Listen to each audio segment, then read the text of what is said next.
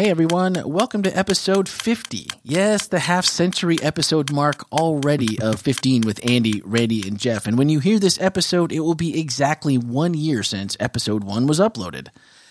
Episode numbers don't exactly work to 52 as you might think, but we missed our usual Wednesday conversation last August 17th while I was in Costa Rica, and we did double duty by covering two messages the following week in episode 14 and episode 17 and a half was the second one was the result of a joint worship venture with the Florida Hospital with Florida Hospital where we all gathered at Calvary Church celebrating 150 years of Adventist healthcare.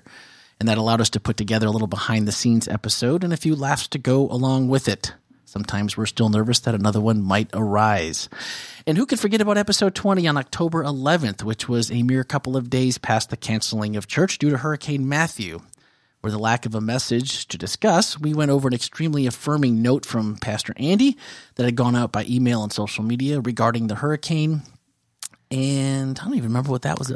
I'm just my, just my, mind's just buzzing over here trying to figure out these I things. Just, I, I just, I just, uh, I just realized I didn't put down what that was actually about. I only it look was, forward. I don't look back very we well. Don't, we don't look back, but it was. I'm sure it was really, really good. And if you really want to find out, you can go back to episode 20 and check it out. But anyway, here we are. And a special thanks to each of you that listen each week. You stop me in the lobby at church, or sometimes in the most unlikely of places like Florida Hospital Altamonte, Florida Hospital Orlando, and say hello and realize that I am the Randy of Andy, Randy, and Jeff.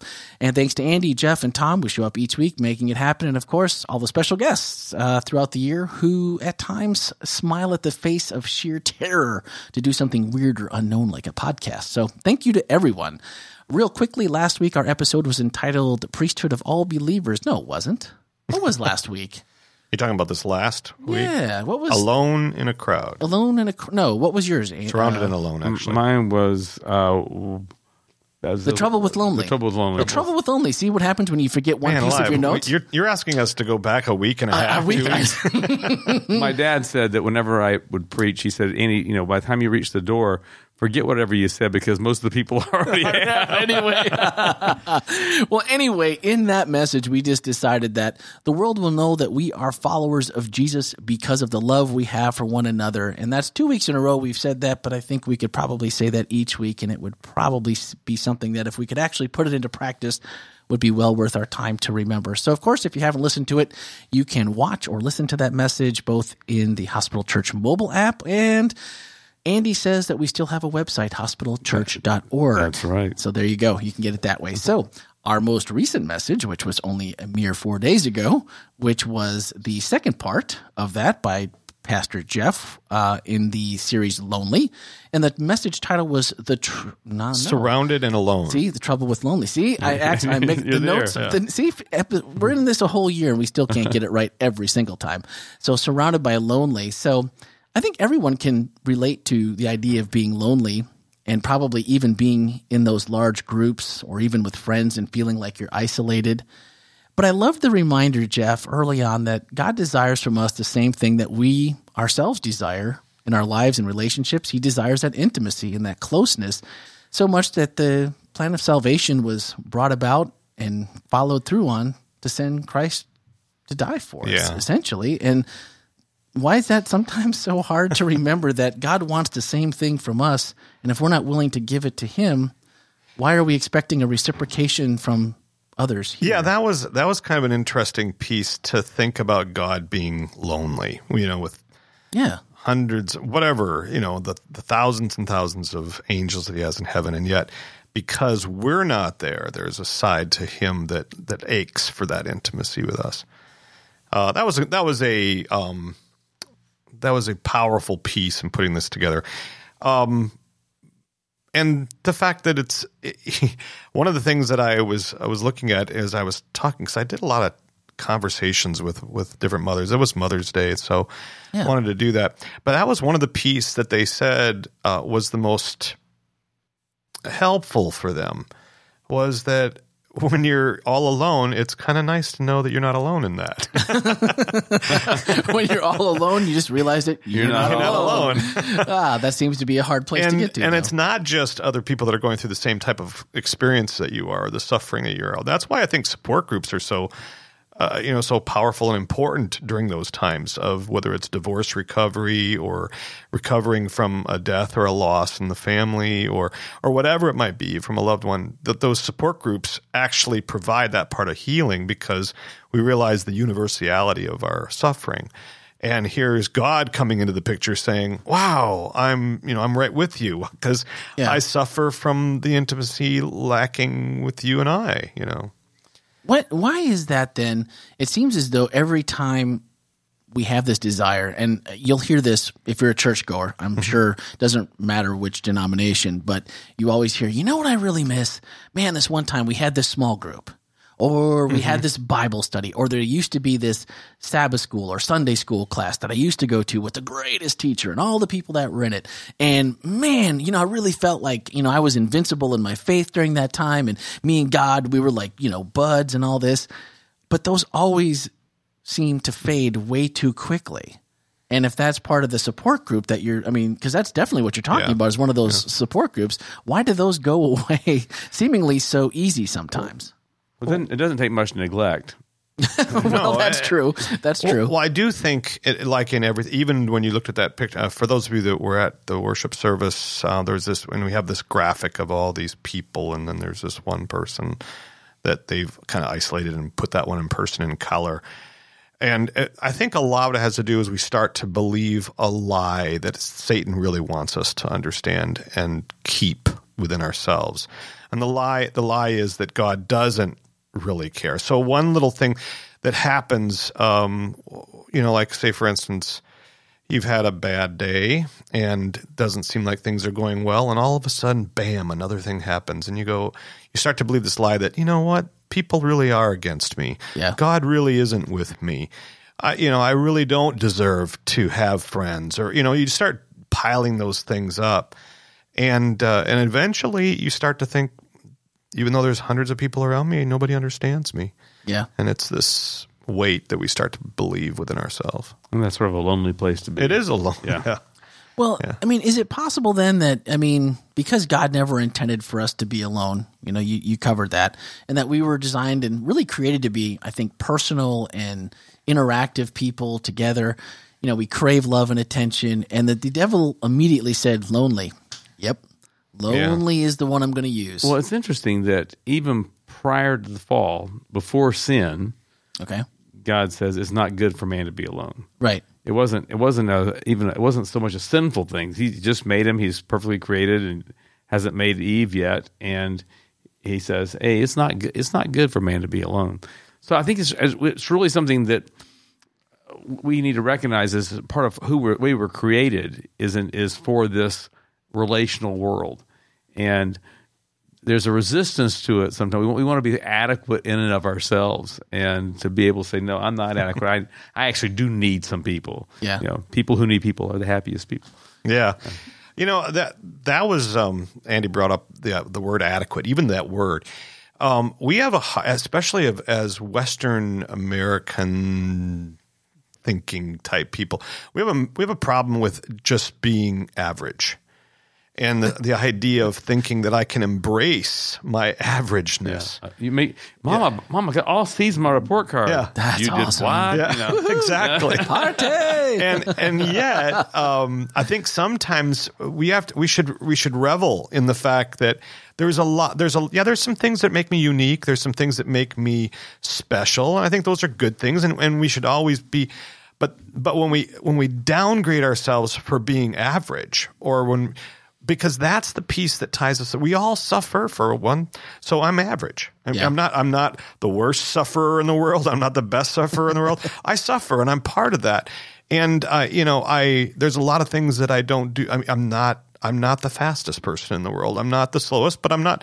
You know, all these things tie us together, and we forget those things. And and it's that, and that desire to be the best, to, to have a is a lonely piece. is a superior place, is a, Yeah. is a lonely pla- piece, and it, and it's really a super self-serving piece. It's, we're not we're not wanting to be the best so that we can help more people. It's just so that we can be the best. You know, what I mean, Yeah, and we have this illusion that if we get to be the best, then everybody will like us. Well, actually, it's just the opposite. yes, yes, pretty much so.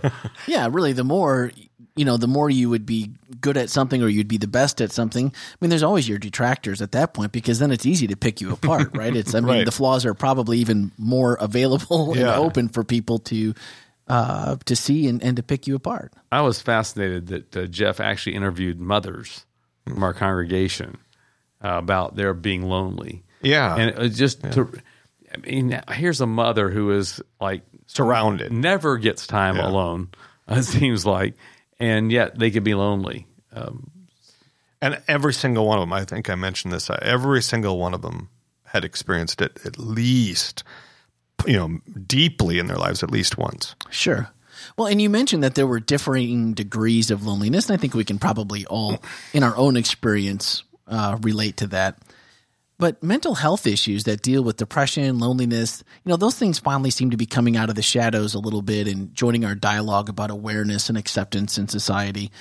Um, but because of faith and truth and Christianity, the way we see our worldview, do you think it's harder for a Christian to come to grips with these issues of admitting that Sure. you know Yeah. that I have I have a weakness because really, well, God's all you need. Well, that's it's. A, I think I think it's related. Jeff won't be surprised I say this. I, I think it's I think it's related for this it's the same as being out of touch with our human depravity. Yeah. I- is that I sh, I should not have any, um, not not flaws, uh, but any any deadly flaws shouldn't aren't mine. I, I'm above that, It- but that's that's not really true. We're pretty broken people. Yeah, and, and you know the problem, the other side of that is that we as as lovers of others, which which Christ asks us to, a lot of times what we do is we take the shortcut around and we go, well, you know what, you may be single, you, you know, you may have lost your wife or you lost your husband or whatever, but you have God. You know, and that's how we that's how we get them off our back, and we don't have to worry about them anymore. You got God, just to, you know, Don't call don't call me. don't You've got call God. me anymore. You've got Yeah. God. Yeah. So it, what's interesting is, and I didn't, I didn't think about this. Well, I shouldn't say I didn't think. I didn't bring it up. Is that God told Adam that he was alone, even when he was standing next to him. You know, it's not good that you should be alone, and here God is right there. And Yeah. I'm and I'm thinking, well, that's a pretty powerful, important thing for God to say, realizing that Adam was unique in his in his human in his humanness, needing another partner. So, um, so I don't think God expects us as human beings to walk through life yeah. just on our own in Him. Okay, well, but now Jeff, you've done a lot of counseling. So if I came to you and said, you know, here I am, I'm I'm whatever age I am, and I'm alone, and I- I'm really not looking for a life partner. Uh, but I but I don't want to be just alone. I want I want to have intimate relationships in my life to be you know have good friends and you know people over and uh, what kind of counsel would you give me to be able to not be lonely to be, to have those that, those connections of intimacy when I'm not looking even for a life partner. Well, that that's a really good question because I just had that conversation yesterday. Oh, cool! I didn't know. Um, that. and he it was a it was a man who I mean, I've known him for a while. He's uh, he works out close to me to where I work out. We've known each other for a couple of years. Finally, and we started talking, and he said that um, we were just talking about life in general, and he's he had been divorced about five years, and he says happiest day of his life. You know, he just gotten rid of his wife and and uh, went on to explain a couple of things that were pretty colorful, and and he says now I just live with my cat. You know, that was his. Uh, you know, that was his life. You know, just living with his cat, and uh, and you know he's shared a couple things. But as we started to talk, I started to realize one of the things that he does have a hard time with is socialization in general. okay, So I think maybe that's the first step is you start to you say, okay, is that something you'd like to see changed in your life? You know, and so you would go, okay, how can we bring better social skills? right. And then And and, and am I really willing to invest in those choices I would need to make to have intimacy in my life, or am I more in, interested in a fantasy a fantasy of having right, intimacy? in my right, life? and that's the problem is when you go after you know pseudo pseudo intimacy, which a lot of people do, Right. and they end up and and I, and I think the Bible speaks good of that. I mean, it, it you you end up even more broken after those kind Mm-hmm. of things, and it it hurts our uh, our our souls to think that we would settle for that kind of uh, pseudo intimacy. Yeah. Well, that's great because we just knocked out like two or three of the next questions I had, all with that response. So Sorry. that uh, no, that's perfect. I didn't that's see your notes. no, neither did I. But what is the modern day equation for us in in applying the faith of the woman in the story that you had uh, mentioned, the woman who had been uh, bleeding for twelve years? And it sounds great, and we'd all like to believe that we have that kind of faith, even if it comes and goes, strengthens and weakens, it ebbs and flows. But is that faith still attainable today? The kind of faith that she had that really gave the ability or that caused the healing from Christ to just say, yeah, it's, it's your faith. You know, have, you ever? I don't know if you've done this. This is something we used to do years and years ago. Uh, we have GPSs now, but we used to do orienteering. And um, and I remember one time a friend of mine, And for those who don't know, orienteering, Orienteering is using a compass and a map to get somewhere. yeah, using a compass, and he gave us all a topo map of of this uh, place, and he said, "You got to find me," and he gave us the coordinates of how we're going to find him. And so we had our compasses, and the whole idea was, well, a friend of mine who are who and I are going, we we run literally right into a cliff. It's telling us to go into a cliff, and he goes, "See, I told you." This guy is next to me. He says, "This is impossible. We can't. You can't use a compass because we don't know what's." A-. And I said, "No, no, no. The whole purpose of orienteering is to know your directions away from that cliff, come back, go your, you know, count your steps, and come back, Right. and you, you know, you're on the other side of the cliff." But that's sometimes how we get to feeling about God. Is it He's given us this faith, and all of a sudden we come up against this huge cliff in our lives, and we say there's no way around it. And that's what I think God removed from this woman is her thinking that she had no way of making friends, she had no way of making relationships or having intimacy in her life. And God says, no, no, no. He says, well, let's get that out of the way. And then she saw really who Christ was. And I, I think that's the beauty of this story. Same thing with Jairus, which is a parallel story going on in the same, The same time. one, yeah. And here's Jairus who thinks, "Oh, she's dead. I, you know, I don't need Christ anymore because obviously that's bigger than what he can do." And you know, Christ was trying to. sh- I think that's why it's in all three of the Gospels. Hmm. Yeah. is because this is such a powerful piece that we sometimes move outside of what we think Christ can do, and we go, "Okay, my situation's hopeless. Yeah. and I can't do anything about it." Well, you are on fire today because there goes the last two. You answered them all right there. So that was a perfect way to wrap it up. We're quickly running out of time. But I wanted to highlight one of our FHC takeaways from this uh, past week. And it said research tells us that one in five people will experience deep feelings of loneliness at least one time in their lives. What types of things might be helpful if you knew of a close friend or loved one that was going through loneliness? And I would love to hear what your ideas are on this or what you think about when you have that special person or if you're looking for ideas. Post a question. Would love to hear maybe what you're thinking, what you're wanting to maybe get some advice on. And you can share those directly from the FHC mobile app by using the media tab and just click on the podcast banner. There's everything there that you'll need to catch up with us.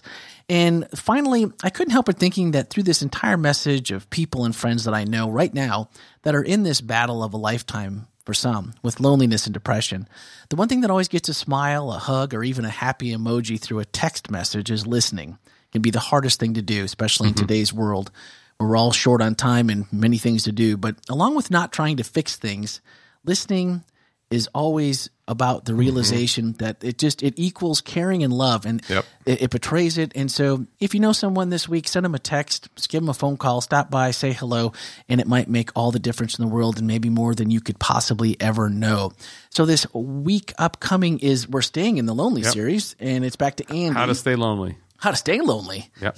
all right this week we That'll this be week fun we- to discuss next week. we tried to usurp the loneliness this week. Next week, we're sticking with it. Grab hold tight. So you don't want to miss Well, that. if you know how to stay lonely, then you would know how not to stay lonely.